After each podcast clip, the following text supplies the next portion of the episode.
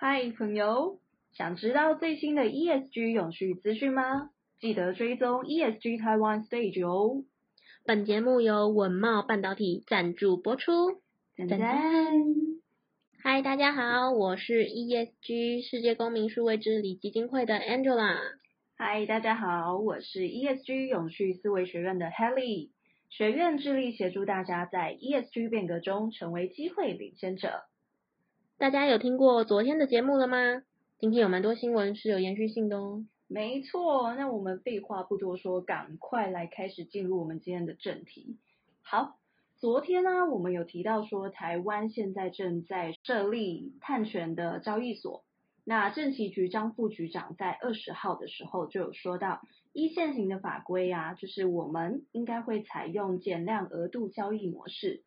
这是什么意思呢？其实就是说。企业啊，透过环保署认可的自愿减量方案，减少的碳量可以拿到交易所去卖给别人，协助其他的企业达到减碳的目标。这边跟各位听众补充说明一下，目前国际上的碳权交易模式主要有分成两大类，第一种是总量管制以及排放交易制度，就是 Cap and Trade。此种碳权来自强制性管制措施，在这种机制下，政府会为排放总量定定上限，根据不同的产业别和配给不同企业碳排放的额度。假如企业的排放超过了额度，就需要在碳交易市场中购买碳权去弥补它超额的部分。因此，假如企业的减碳相当成功的话，它的碳排放量甚至低于它原先核配的额度的话，多出的额度就会转换成碳权，可以让企业在这个交易市场中进行拍卖，进而获得利润。那现在的欧盟啊、加州、英国、中国等等，都是利用这类型的交易模式。那第二种就是减量的额度交易，也就是我们常听到的 carbon credit 或是 carbon offset。就是指企业透过支持或是去资助计划来减少碳排的剂量，那可以弥补日常活动产生的碳排放对气候变迁的影响。减少的部分是可以拿到交易所里面去卖给其他企业做折抵的。现在有很多的国际大厂，它之所以能够宣称说它已经达成了碳中和，就是因为有部分的依赖这个所谓的碳抵换。那例如 Google，他们就有对外说明说，他们的减碳策略除了透过所谓的增进能源效率啦、建设或是购买绿电以外，为了要将他们的碳足迹降到近零，他们也会进行这个碳权购买的动作。那在新加坡、香港、马来西亚等等，都是这样类型的交易。嗯，原来哦。那说到刚刚的那个碳中和啊，我们就会想到说，二零五零的净零碳排。那其实企业现在很专注或者是很关注的一个议题，就是说企业的减碳到底可以从哪个地方去着手？好，那根据这个议题啊，PwC Taiwan 它在二零二三台湾企业领袖调查报告中就有说到，当前企业 ESG 经营的风险通常会来自四个面向。分别是法规、资本市场、经营成本以及企业的策略。PwC 他有说到说，生成式的 AI 在二零二三年突然爆红，那会带起另一波高速运算的晶片需求。同时，二零五零净零排放是全球主要国家的宣示目标。半导体产业未来的发展也必须考虑到生成耗能以及运算的耗能。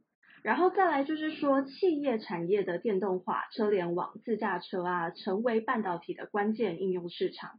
也因为地缘政治的风险已经提高了许多，各国陆续都推出了晶片的相关法案。那台商投资布局的成长策略，就可以从呃基成长以及并购两方面去着手。是的，由于资本市场它逐步在强化对于 ESG 的这些法规啦。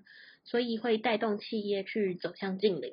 那企业应该要以更透明的揭露与利害关系人去沟通，在这个过程中去寻找低碳转型以及新的商业模式，才能够找到所谓的永续新方向。了解。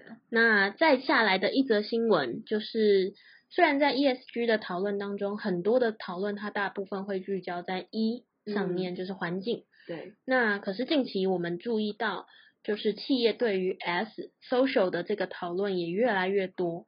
那去推出所谓的员工福利信托政策，将会成为企业善尽社会责任的其中一环。嗯，那这边就是要跟大家分享喽。兆丰银行啊，它在十八号的时候表示，为了要落实金管会信托二点零第二阶段的计划，他们会积极的推动员工福利信托。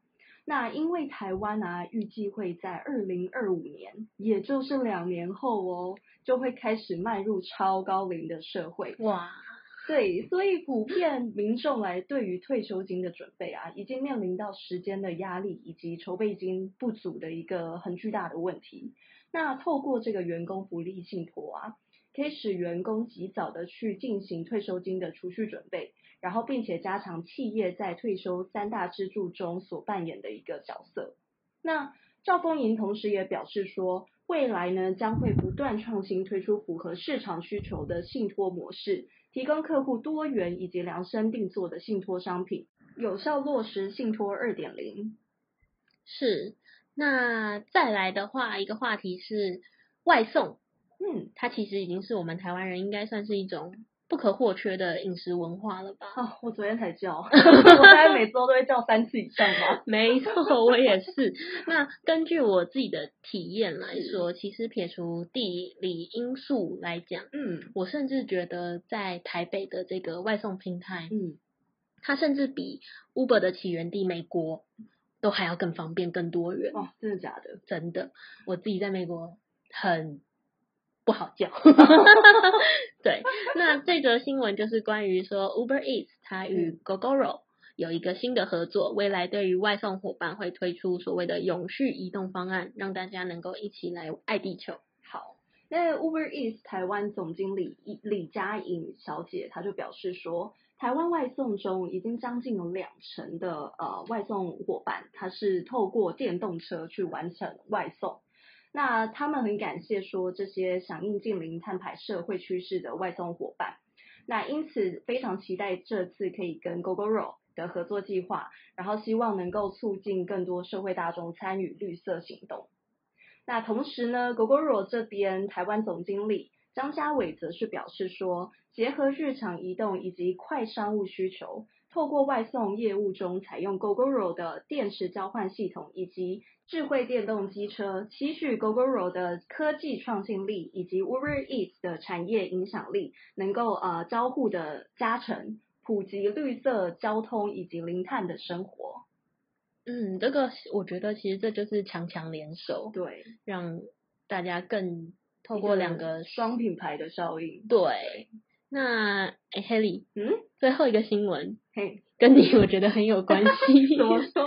你是不是很喜欢喝饮料？哦，这个真的是我，我真的很爱。很抱歉。怎么了？你为什么突然？通常大家会觉得喝饮料可能还是有很多不环保的问题产生。嗯、现在我可以跟你说一个环保又省钱的办法。真的假的？你还记得昨天我们的新闻有讲到呃麦当劳，法国麦当劳推出环保餐具的部分。啊、哦，有啊，那个超美的那个怎么了？对，其实，在台湾也也有，但是大家可能不太会注意到，就是台湾的这个全家便利商店，嗯，他们如果你有去买咖啡的话，应该会知道，因为现在有那个使用自带杯折五元的这个优惠，这是之前政府跟商家达成的一个协议的政策。你有没有注意过，在全家的柜台，他们其实有一个小看板，它会写着说循环杯的租借服务。呃，很抱歉。我没有发现，没关系。我觉得可能大家有时候你知道上班买咖啡，你知道是很赶的一件事情。对，对，那其实这个就是近年环保意识抬头。那全家便利商店，它观察到消费者他自备环保杯的比例，也是已经来到了近将近两成。哇，那可是常常还是会有忘记带，或者是说杯子太重、体积太大这种问题，让想要做环保的民众他却步。对，因此全全家就趁着呃明天嘛，明天是世界地球日这样子的一个契机，嗯、他就以所谓便利永续你也加一的 ESG 核心精神来携手社创组织来环海竞速。那他邀请了六个产业、八个品牌来共组所谓的永续循环杯大联盟，提供民众更便利的这个循环杯租借服务。我觉得下次大家去便利商店的时候，就可以注意看看柜台有没有看到我刚刚说的那个看板。OK，我我等一下下去那个全家，我就去可以去看一下，可以注意一下。好，好啦，那以上就是今天想要跟大家分享的内容。明天四月二十二号是世界地球日，大家呢除了可以好好休息之外，也欢迎来到基金会办理的 World Citizens，我们都是世界公民草地音乐会哦。哎。Angela，你要不要工商一下？没错，这就是我的工商时间，在这边提醒大家，明天下午四点钟，在华山文创的北侧绿地大草原，我们有举办地球日的活动，邀请大家来听听音乐啦，或是要来找我跟 Haley 玩哦。欢迎大家，那 ESG this week，我们下周见喽，拜拜，拜拜。